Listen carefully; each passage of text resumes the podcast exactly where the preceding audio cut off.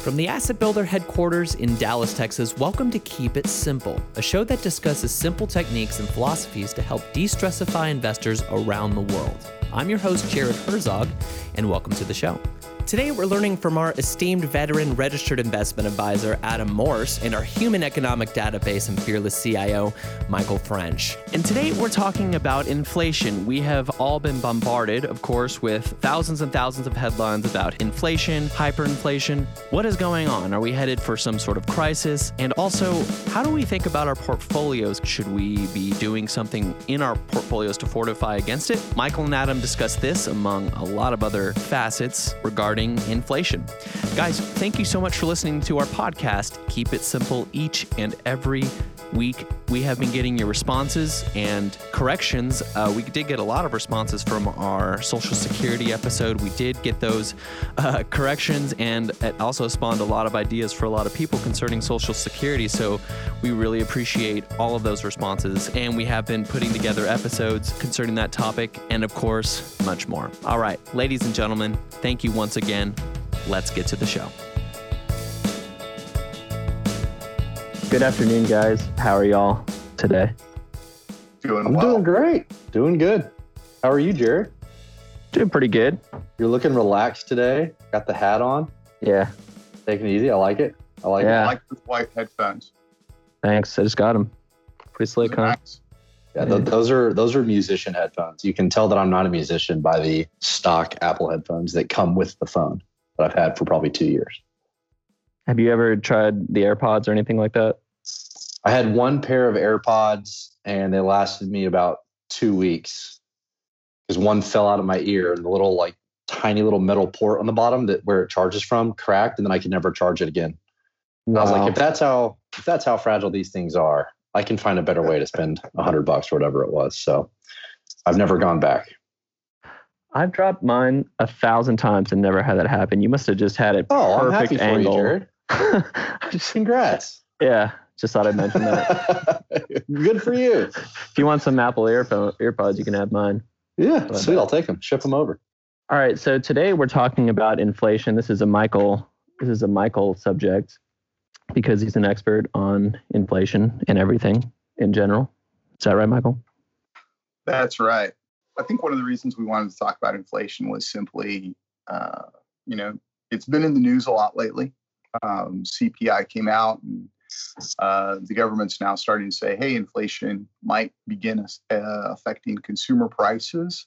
And so uh, we've actually had clients start to say, well, in light of that, what do I need to do with my portfolio?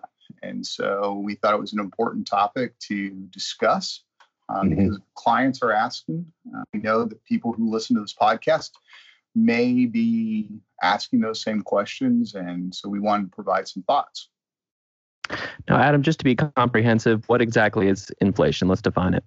Yeah. So inflation is the tendency of the prices of goods and services to increase over time. So um, it's it's a quieter risk that investors face because it's not quite as explicit as volatility.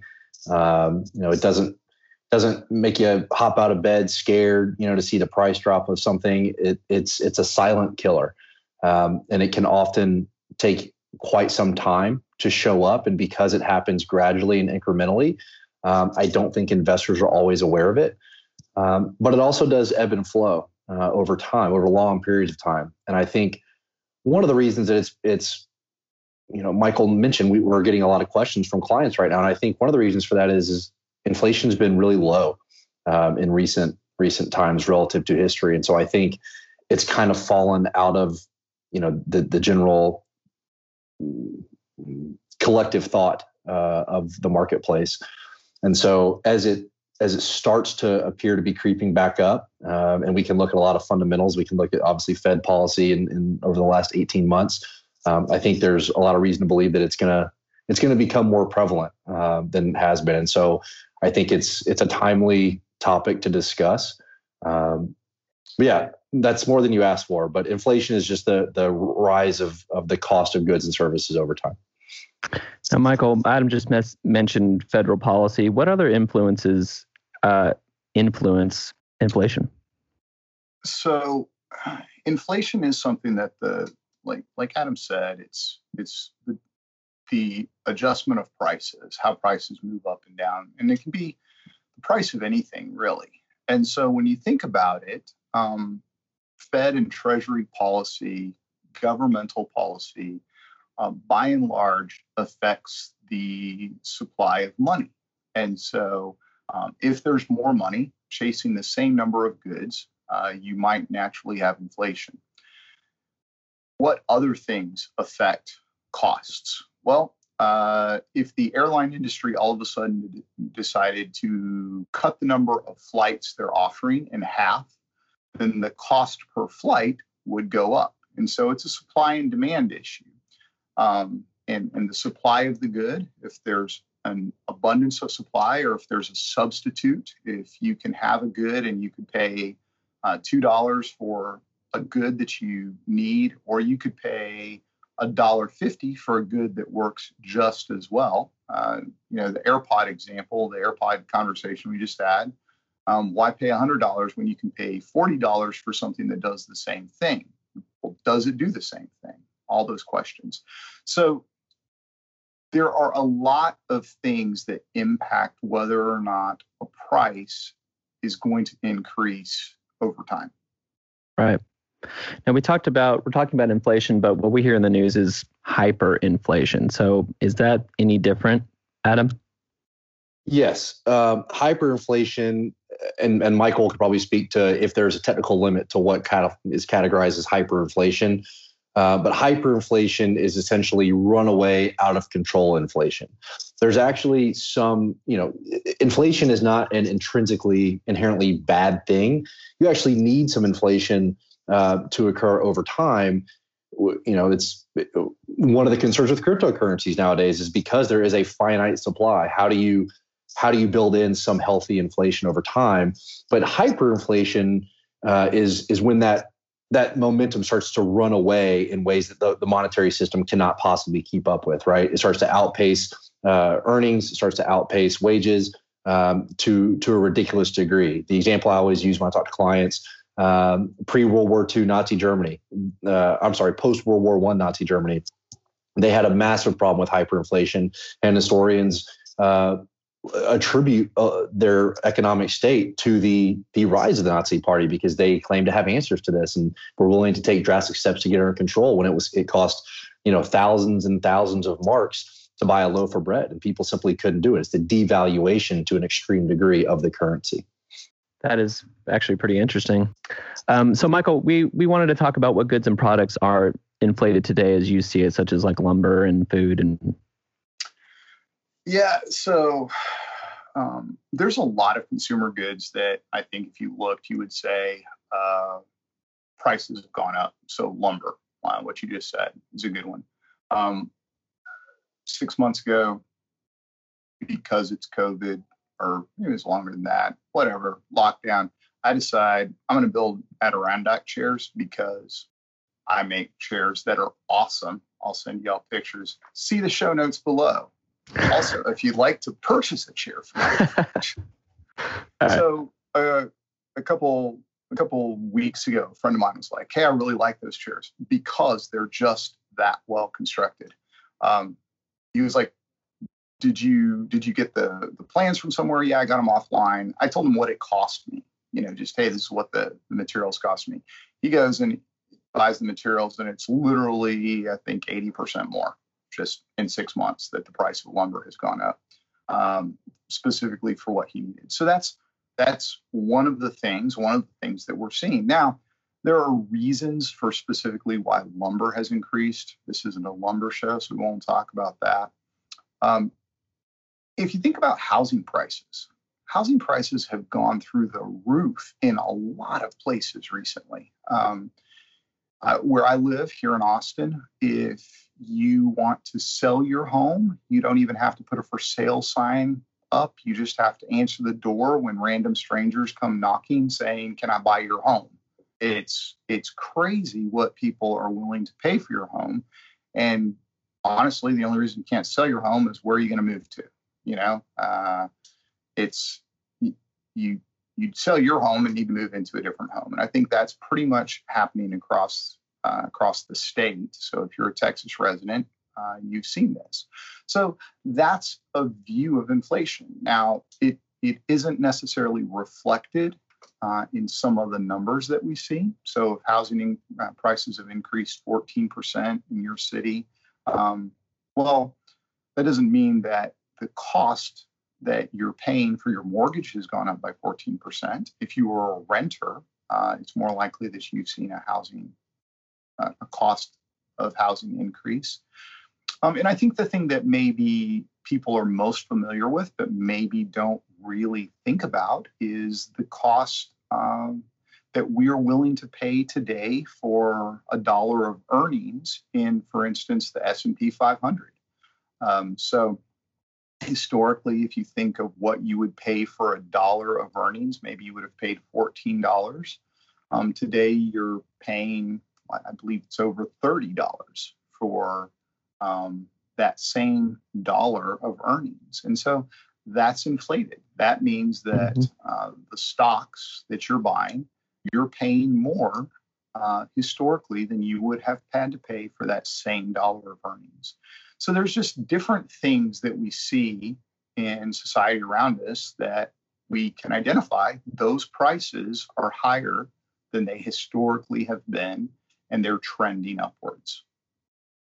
Now, Adam, just to I don't want to say the word piggyback because that's very corporate jargon of me, but just to piggyback on what Michael just said. So, why should investors care about this? Why should investors care about inflation? Sure. So, what inflation essentially does is eat into your return, right? So, if you get equity returns of say 10% over, let's just say 10 years, right? 10% annualized return. If inflation over that time period has been 2% and you did not hedge against that in any way, um, you essentially are taking home 8%, right? Because the value of that return that you got was eroded by that inflation. Um, if you're, if you're, you know, not, uh, this is, uh, I think, most applicable to retirees that are on a fixed income that don't have earned income coming in. Uh, you know, over time, at least the the hope would be in a healthy economy that wages would would uh, uh increase along with inflation. But when you're retired, you don't have earned income coming in. And certainly we can look at Social Security, uh, quote unquote, inflation adjusted. Um, Michael can touch on, I think, some of the shortcomings and the measures that are used to adjust for inflation and how it, it falls short of what we really need. Um, so I think retirees are, are most at risk. And if they don't plan for it, if they don't build in protections and safeguards into their portfolio, inflation is simply going to eat into that they're going to be living on less and less income effectively over time. Even if the dollar amount stays the same you're going to be able to buy fewer and fewer goods and services uh, as inflation takes hold. Now as an example right especially for retirees let's look at something like healthcare right? So you, you can measure different expense patterns uh, different types of goods and services um, they have different inflationary behaviors, right? So, uh, Michael talked about real estate, healthcare, and healthcare uh, expenses associated with healthcare historically are very well known to increase faster than the broader measures of inflation, right? So, broader than the average CPI. Now, to compound that problem, retirees consume more healthcare than just about any other group of, of investors. So, you have this compound problem of the price of healthcare costs increasing at a faster than average rate. And at the same time, I'm needing to buy more and more of those services over time. So even if I have the same, let's say, you know, $40,000 coming in from my portfolio every single year for my million dollar portfolio, if I'm losing to inflation, I'm effectively, you know, in today's dollars living on, you know, year two, it's 39.5, year, year three, it's, you know, 39.2 and so on and so forth. So um, it just erodes your purchasing power and is going to result in a lower standard of living over time. So, Michael, how do we hedge our portfolios? I probably phrased that wrong, but how do we hedge our portfolios so, I mean, against I think, inflation? I think you you um, the question you asked is is right. Uh, how do you hedge? How do you maybe what you what you really want to think about is what is the framework that I would use to look at uh, a portfolio going forward. So let's take let's take a portfolio and let's break it into asset classes because you're going to have different approaches for different asset classes. So the first thing we would look at is equities. So what are some things you can do in an equity portfolio as you look at inflation? Well, historically, when rates are low, uh, let me back up. Historically, once inflation hits, interest rates rise. And so as interest rates rise, the cost of borrowing goes up. Um, as interest rates rise, the other thing that happens is your uh, your your current bonds that you hold um, become less valuable relative to new bonds that are being put out on the market. Why is that? Well, let's say you bought a bond two years ago and it was paying you 2%. Inflation hits, the standard rate now instead of 2% becomes 4%. Well, now everybody collecting coupon payments is collecting $4 and you're only collecting 2 for the bond that you hold. Well, the bond that you hold is now effectively worth less even though they're both, let's say, issued by GE. So, what are some things you can do? The first thing you can do is you can shorten the duration of your fixed income. You can say, well, I don't want to own these bonds for a really long time. Instead of locking myself into seven years of coupon payments, maybe I only want to lock myself into three years of coupon payments. Wait for rates to rise and then get those those new those new bonds. The other thing you can do is you can uh, look for a real return or a TIPS fund. And what that is, is a mutual fund that is invested in fixed income securities that pay not just an interest rate, but also a kicker for inflation. So they might have, instead of a 2% coupon, maybe they say, we're going to pay you one and a half plus inflation. So as inflation rises, uh, if inflation is 2%, they're going to pay you one and a half plus two. If inflation goes up to three, four, five percent, they're going to pay you one and a half plus two, three, four, five. Um, so it's a way to protect yourself against inflation. On the equity side, it's different.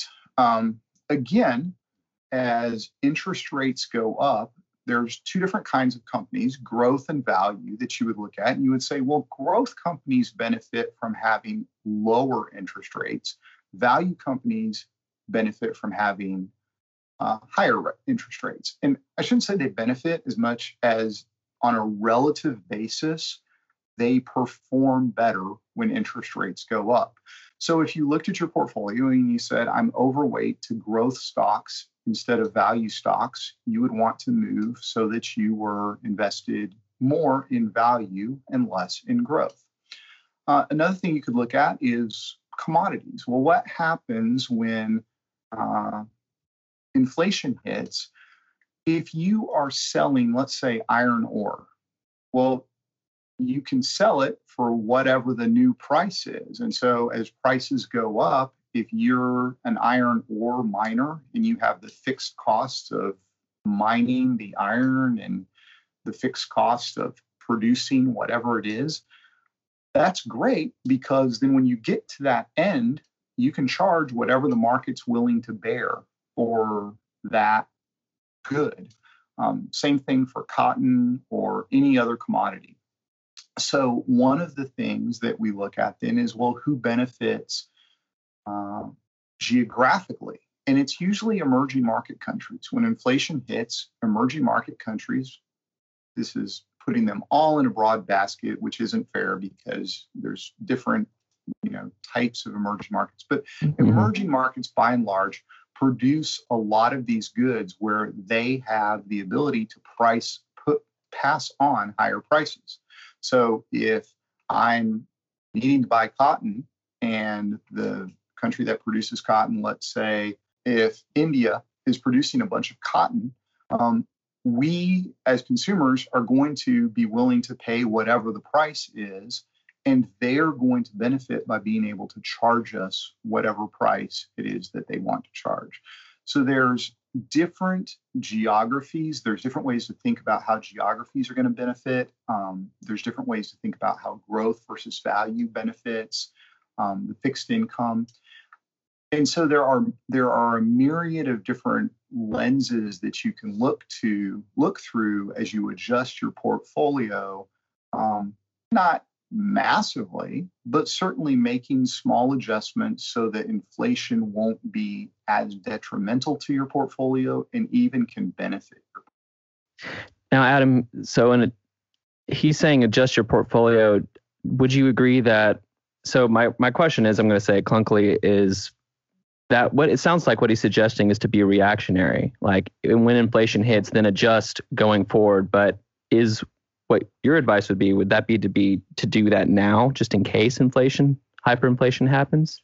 Um, I, I, wouldn't use the word reactionary i'd use the word proactive right? Yeah i mean okay. Uh, you certainly don't want to uh, you know infl- I, I think you know there's a fine line between actively trading right and trying to time markets and looking at fundamentals of an efficient market system and looking at cause and effect Right. Now, what Michael is talking about, though, th- there's a difference between when I say actively trading, the reason I don't, I'm not a proponent of active trading for the average person is because you're you're over leveraging yourself on the assumption that your bet's going to win. And what Michael is outlining is not a all in bet. Okay. Now he's he first of all he's talking about using mutual funds. Okay, so you're already in a very well diversified basket of investments. And two, like let's use the value versus growth uh, uh, example. He's not saying in an inflationary environment, you know, growth stocks plummet to the red and value stocks explode to the moon. That's not what he's saying. He's saying over time, value stocks relative to growth stocks overperform. So the question you would have to ask yourself is, okay, what's the upside if if if my projection, right? If in my proactive approach, I think inflation is going to be a factor, if I'm right, what's the upside? And if I'm wrong, what's the downside?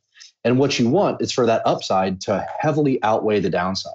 So in that scenario, the downside would be okay, inflation doesn't hit and I'm slightly overweight to value stocks, but that doesn't mean value stocks are necessarily going to plummet or regress. It just means maybe you didn't capture the highest potential possible return in your portfolio. The downside, though, if you don't right protect against inflation, is that your purchasing power gets eroded at a rate that is unsustainable. Um, conversely, let's look at the let's look at inflation protected uh, bonds, right? TIPS. What TIPS are, for those that don't know, are treasuries issued by the US federal government that opposed to a non-tips bond, the bonds carry they have a price, they have a coupon rate, but unlike a normal bond that when that coupon matures, right, and it just pays let's say the 5% that it states, a tip is going to have a on balance slightly lower coupon rate, but at maturity there's there's an unstated adjustment that is made for whatever inflation has been over that time right? So let's say I have a five year bond, one inflation protected, one not. The non inflationary protected bond, let's say it's paying 3%. I'm going to collect my coupon payments. It's going to mature out. I'm going to get my principal plus my coupon back at 3%. That's that. I move on and, and make my next decision. With an inflationary protected bond, let's say it's paying 2.5% over that time, right? And I'm just using numbers to make this simple over that three year period, I'm going to collect that two and a half percent. Okay. Now, I like three better than two and a half. But if over that time frame inflation's been one percent, I get two two and a half percent plus the one percent to account for inflation over that time frame. So now all of a sudden I had a three and a half percent coupon rate. So in that scenario, what's the upside? The upside is I have not lost any purchasing power over the, the duration of that bond. The downside is uh, if I'm wrong, right? If inflation does not hit, okay, I took two and a half instead of three. Is that ideal? Is that the optimal scenario? No, but is that going to crater your portfolio? Certainly not, because otherwise it's it's it's a standard bond. It trades like a standard bond. There's nothing mystical about an inflation protected treasury. So I, I think that's where I would kind of lead that conversation. Is it's not a a all in type of decision that you're making. It's, you know, it's a proactive step that you're taking that if that scenario presents itself, you're better protected than you otherwise would be, but you're you're certainly, you know, limiting the floor on on what could happen to your portfolio. Very well said. Michael, do you see that a lot of people miss this when they're constructing their portfolio? Do you feel like this is a common? I would say most people, and, and by most people, I mean 90% of people probably have a recency bias. And so mm. I would say it's less of a people miss and more of a people are focused on what's happened in the last quarter, year, five mm. years. Um, I love preach, Michael, because I talk to clients all day long, and this is the most prevalent bias, I think, in my opinion, that investors hold is recency yeah. bias, and it's yeah. a killer. Well, and, and here's the thing people will come to us and they'll ask, hey, instead of this 60 40 portfolio, why don't I get into this one? And they show you one, and you're like, wow, that's amazing performance over the last five years. Let's do a historical rolling five year look see just to see. Like, I mean, is do these guys always outperform by 3%? You know, because yeah, you should go with that one instead and, and and what's interesting is you can look and you can find these these portfolios that have done amazingly well over the last 10 years. And what you identify is that they are heavy growth portfolios that did incredibly badly over multiple other periods of time. Didn't heavily overweighted to us heavily yeah. overweighted to us mm-hmm.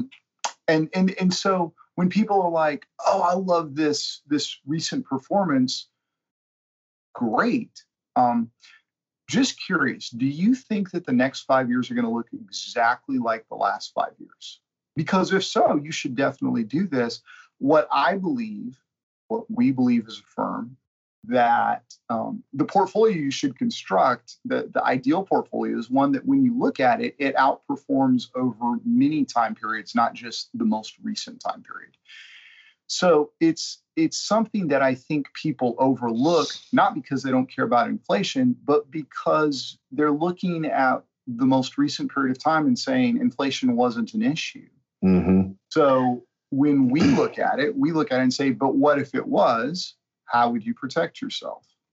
So I, the example I always like to go to, and I could not agree. I mean, I don't. Me, Michael and I disagree all the time. Um, he is hitting the nail on the head right here because what looking at, and I'm going to pick any time period. I don't care if you use a 10 year period. I don't care if you use a 20 year period.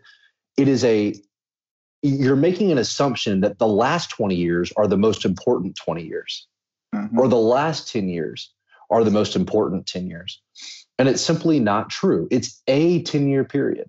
Okay. Mm-hmm. But the issue with doing that, and that's why I'm such a proponent, like Michael is, of rolling periods, right? Of looking at any given investment set over a rolling period of time because it captures different parts of the market cycle. All right, let's just use a five year period. If you're looking at the last five years, if you pick the portfolio that, that performed best in the last five years, well, it performed really well in a very specific market environment. And unless the next five years are the exact same set of circumstances in the market, that portfolio is going to behave very differently. All right. So let's just look at what Michael just said. Portfolios that have done best over the last five years, very high allocation to growth stocks and very high allocation to US based stocks. Okay. Take that exact same portfolio. And now let's look at 1999 to 2004. Mm-hmm. How would that portfolio have done? Yeah. Not very well. Asset Builder started January 2007. We've always been very well diversified. We will continue to be very well diversified. But look at what happened during that period of time, right? We gained a lot of business because we were one of the few people after the financial crisis in 2008 saying, hey guys, we've been globally diversified since day one. And everyone that just took a massive bath based on the financial crisis, we were over allocated US equities, we look pretty good relative to that, right? Now, that same approach in an environment where US equities are running away, it doesn't look as favorable. So, part of our job as fiduciaries is to remind investors and remind clients of that, right? Like, don't forget about this time period. Just because we're further away from it does not make that time period any less. If you look at it from a statistical standpoint, if you're running a data set, it carries the same amount of weight, right? It's not any less valuable when you're weighting how will this portfolio behave moving forward? It's not about looking back, it's about looking forward. And if if I could get anything across, it's that. Stop judging decisions based on what happened. Make decisions based on what is most likely to happen going forward. Not on what you think is most likely to happen from an emotional standpoint, but what long data sets of of research tells you is most likely to happen, right? And then just assume that you're probably going to be wrong in some way, which that's why you diversify. That's why you keep your costs down. Yeah. I was going to say that when, when Adam said people think the most important 10 years of the last 10 years, they're not. It's the next 10 years. Mm-hmm. The mm-hmm. last 10 years are gone. So when you sit there and say, well, I, I wish I shoulda, coulda, woulda, now I'm going to do what I shoulda, coulda, woulda. That's like looking at if if every day, week, however often the lottery's played, if every, you know, week you go down and you're like, what won last week? Okay, give me those numbers. Why? Well, because they were the winners last time. If, if somebody did that, you'd say you're insane. Yep. And we look at it and we're like, well, but this is different, Michael. That's random chance. Yes, agreed. There's something called momentum. And so momentum is a real thing that you can, you know, kind of use to implement. But if you believe, if you honestly believe that nothing's going to change tomorrow, uh, that it's going to look exactly like today, then you should be out looking at what happened today in the markets and you should be buying ex- the five biggest gainers from today will be the five biggest gainers tomorrow. That should be your philosophy. And it's not because intuitively, you know, that doesn't make sense. So, by mm-hmm. extension, you know, saying, well, the last five years, though, certainly the next five are going to look exactly like that. Probably not. Now, we're not trying to tell you what they will look like. We're not trying, trying to tell you that they're going to look like 99 and 2004. Mm-hmm. But Adam's point is very valid that there is as much of a chance that it looks like 99 to 2004 as that it looks like 2007 to 2012. Like yep. we just don't know. So build a portfolio that would have performed well in any of those time periods. That's what you need to do. Yep. Mic drop. Nice. No, like no pun intended. I would go off Michael drop if I were you, but that's okay. that would be awesome. yeah, you can try it next time. Man, I like it better when you guys disagree. You guys are agreeing too much. Sorry. When you talk about One something. of the things that I think we can all agree on is that if you were at 49 Financial, I'm gonna let I'm gonna leave one in there just just because I'm surprised so much work for me. You guys can agree. I'm surprised Michael hasn't made a comment yet. For those listening, we all know how much hair. Michael likes to make fun of my hair. I can't believe there's been no comments made. I, I got a haircut because it looks good. I got a haircut. Here's what's really I what I what I saw when I saw you is I saw you from the side and I was like, darn it, now he's really good looking. I know it's so annoying. It's First thing, it's so, so annoying. I went to go get the haircut in the evening, like after we put the kids down. The next morning, the girls walk downstairs, and the first thing my daughter says to me is, "You look like you're 19." And I said, "Well, I don't know if that's a good thing, and also that's such a random number. Like, why 19?" and I don't think that's necessarily good. This is when I really wish I could grow facial hair, and I, I can't. I'm looking at two dudes with relatively solid facial hair outputs. Not me. I am Look at this you can, guy. You can count. It's never good if you can count the number of hairs on your face, which you can easily do with me in like 30 seconds. So it's not a good thing. Well, so so 19 is very specific. Mm-hmm. It, and she's how old? She's six. That's what I thought. Yeah. So for a six year old. To her, though, that's like eight. 19. So 19 to her is like. But it's know. funny because she thought of it as young. This because I, I this is the first time I've looked like this, and she was probably three. So in her memory, I, I was way younger back then. You know, that was a lifetime ago in her mind. Yeah. Nineteen. Yeah. Yep. That's but I'm I'm glad you approved, Michael. Your your jabs right. finally hit home, and I finally started to feel insecure enough in myself that I thought I had to do something about this. it's time. It's time. It's probably over over time, but I appreciate the affirmation. It makes me feel nice and warm inside. It looks it looks beautiful. What do you project will happen this year, given the government stimulus stuff?